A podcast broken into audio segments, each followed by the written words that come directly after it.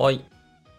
9月26日火曜日ですね。時刻は朝9時35分になりました。はい。昨日の配信なんですけど、まあ、ツイッター上でできてたんですけど、録音？収録の方ですね。の、えっ、と、僕はあのクイックタイムプレイヤーで収録をしてるんですけど、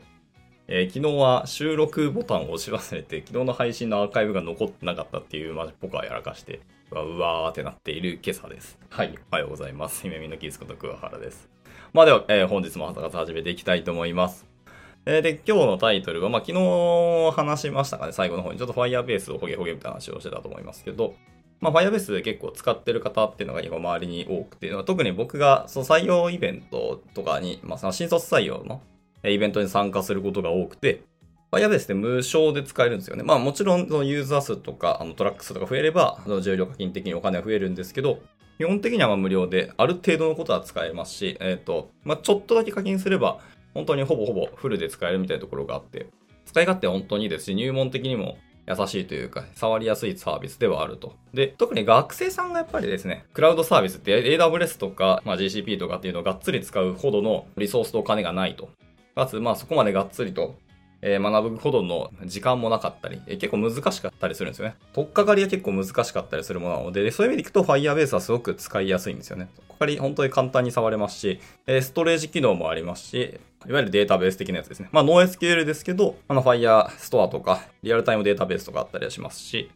えーアナリティクス機能もあったりとかですね。あと、一番嬉しいのはあれですよね。認証周りのところも Firebase Auth っていう機能があったりとか、あとメッセージング機能もありますよね。プッシュ通知を作りたかった、実装したくても Firebase からの通知を送るみたいな設定もできたりなので、まあ、大体 Web でやりたいこととか、まあ、ネイティブ、Web というかあれですね、フロントエンドですね。Web フロントエンドもそうですし、アプリの方ですね。ネイティブアプリの方でも、あの側の方でやりたいなっていうことは、大体 Firebase 使えばできるというところですね。まあ、リレーショナルじゃないデータベースなので、まあ、スケールするには結構大変かもしれないですけど、まあ、簡単なものとか、スタート的な小さいアプリケーションであれば全然 Firebase でこと足りるんですよね。っていうのもあって、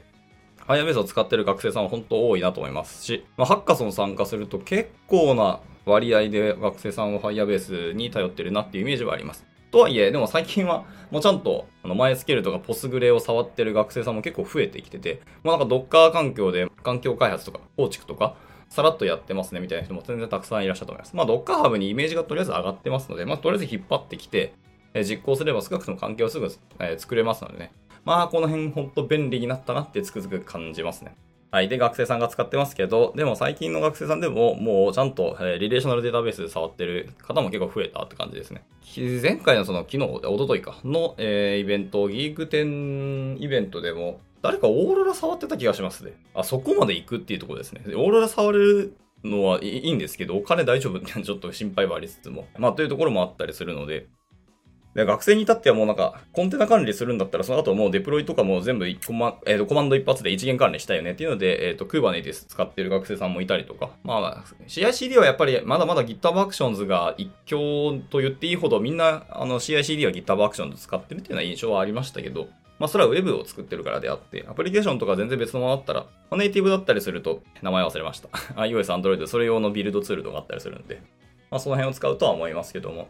学生でももう、えー、Kubernetes でコンテナ一元管理してるみたいなところは結構びっくりしましたね。もうそこまで進んだんだっていうところがあって。まあ知識自体は全然インターネットに転がっているのでいいんですけど、とはいえそこまでいかない学生さんとか、まあ別に分かってはいるし理解はできてるけど、今回作るアプリケーションとして別に使う必要はなかったっていうので、えっ、と、Firebase 使ってるみたいな学生さんも結構いらっしゃったっていう感じですね。えーとにかく入門として、なんかやっぱりバックエンドとかクラウド、えーでデータベースだったり、そういう認証周りだったりっていう、えーいわゆる引きの要件に近いところと連携するような機能だったりアプリケーションを作りたい。でも、えーリソースなかったり、えーサクッとやれるようなものがしたいと。であればやっぱり Firebase っていうのは選択肢に出てくるのは当然だと思ってるんですけど、以前も話したかちょっと覚えてないですけど、弊社の、えーカジュアルメンダーにお越しいただいた、えーと中途採用の方ですね。あとフリーランスで今お仕事されてる方が一人だけいらっしゃったんですけど、まあ、その方は、あのいわゆるプロトタイプとか、要件定義フェーズからすでにあのサクッと目的に Firebase を使って、えー簡単に画面で、えーそれっぽい感じで動くプロトタイプっていうのをバンバンに作って、で、要件定義して、その本開発に進むみたいなプロジェクトの進め方をしている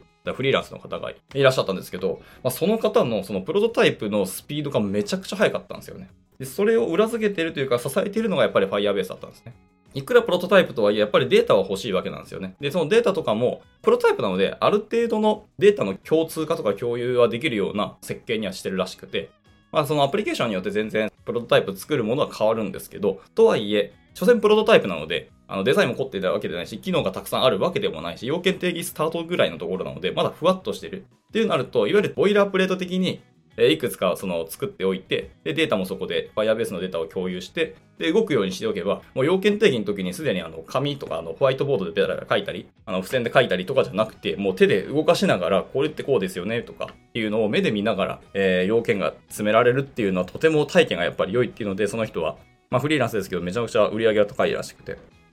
かつすごい爆速に開発進められるというか、要件定義をクオリティ高く、かつ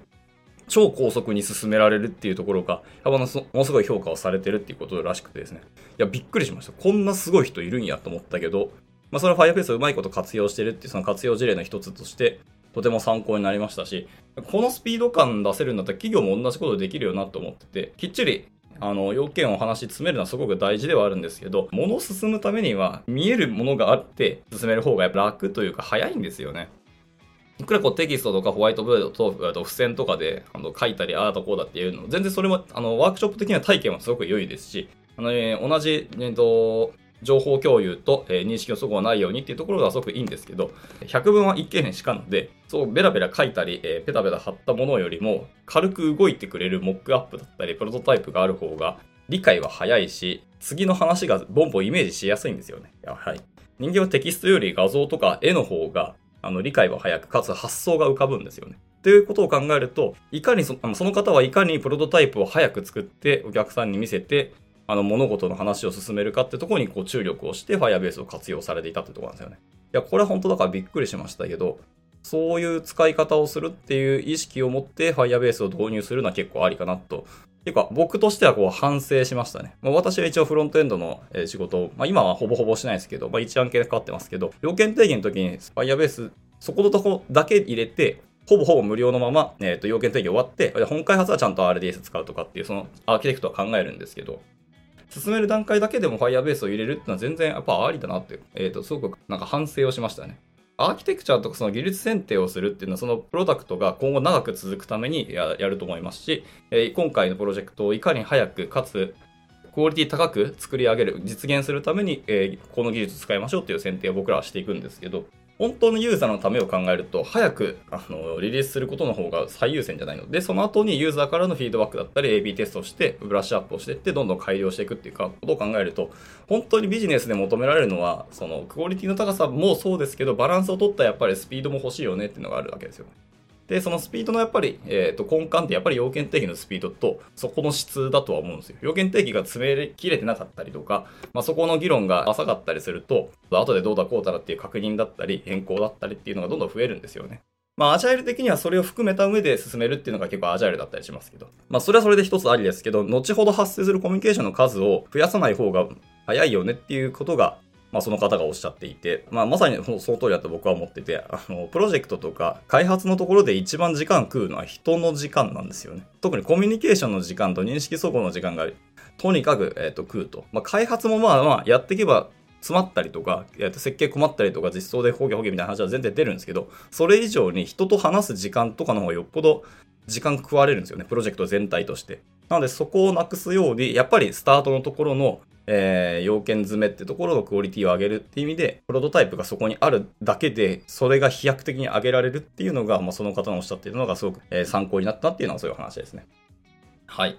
なので、まあ、もし皆さんの現場でも、やっぱ最初、プロジェクト開発スタートのところで話するときに、まあ、いわゆるホワイトボードだったり、まあ、今最近ミロ使うんですかね。あとは Figma 使ったりとかで、まあ、多少は可視化はするんですけど、あの、本当に手でポチポチ触っていけるっていうプロトタイプがあるなしっていうのは結構差が出るんだろうなっていうような感覚は、僕としてもやっぱありますし、えっ、ー、と、自分が発注する側になった時に、じゃあいざ要件定義で、僕らが作りたアプリケーションこうだよねって説明するときに、こんな感じですかってプロトタイプ出てくると、やっぱ感触違いますよね。その本気度とかスピード感出てくるんだっていうので、まあこの人にやっぱもっともっと頼りたいというか、この人を信頼できるなっていうような感触がすごくあると思うんで、まあそういう意味での Firebase の使い方っていうのは一つ全然ありかなと思いました。でね、本プロジェクトで使うっていうあの設計はしなくていいと思います。ただ、使う用途とかタイミングは、えっと、選べばいくらでも Firebase ポテンシャル持ってるなっていうのがすごく感じてっていうのが、え、ここ最近ずっと思ってるところで、改めて Firebase をあの使いこなせるレベルで僕はしっかり理解し直したいかなと思ったりはしましたかね。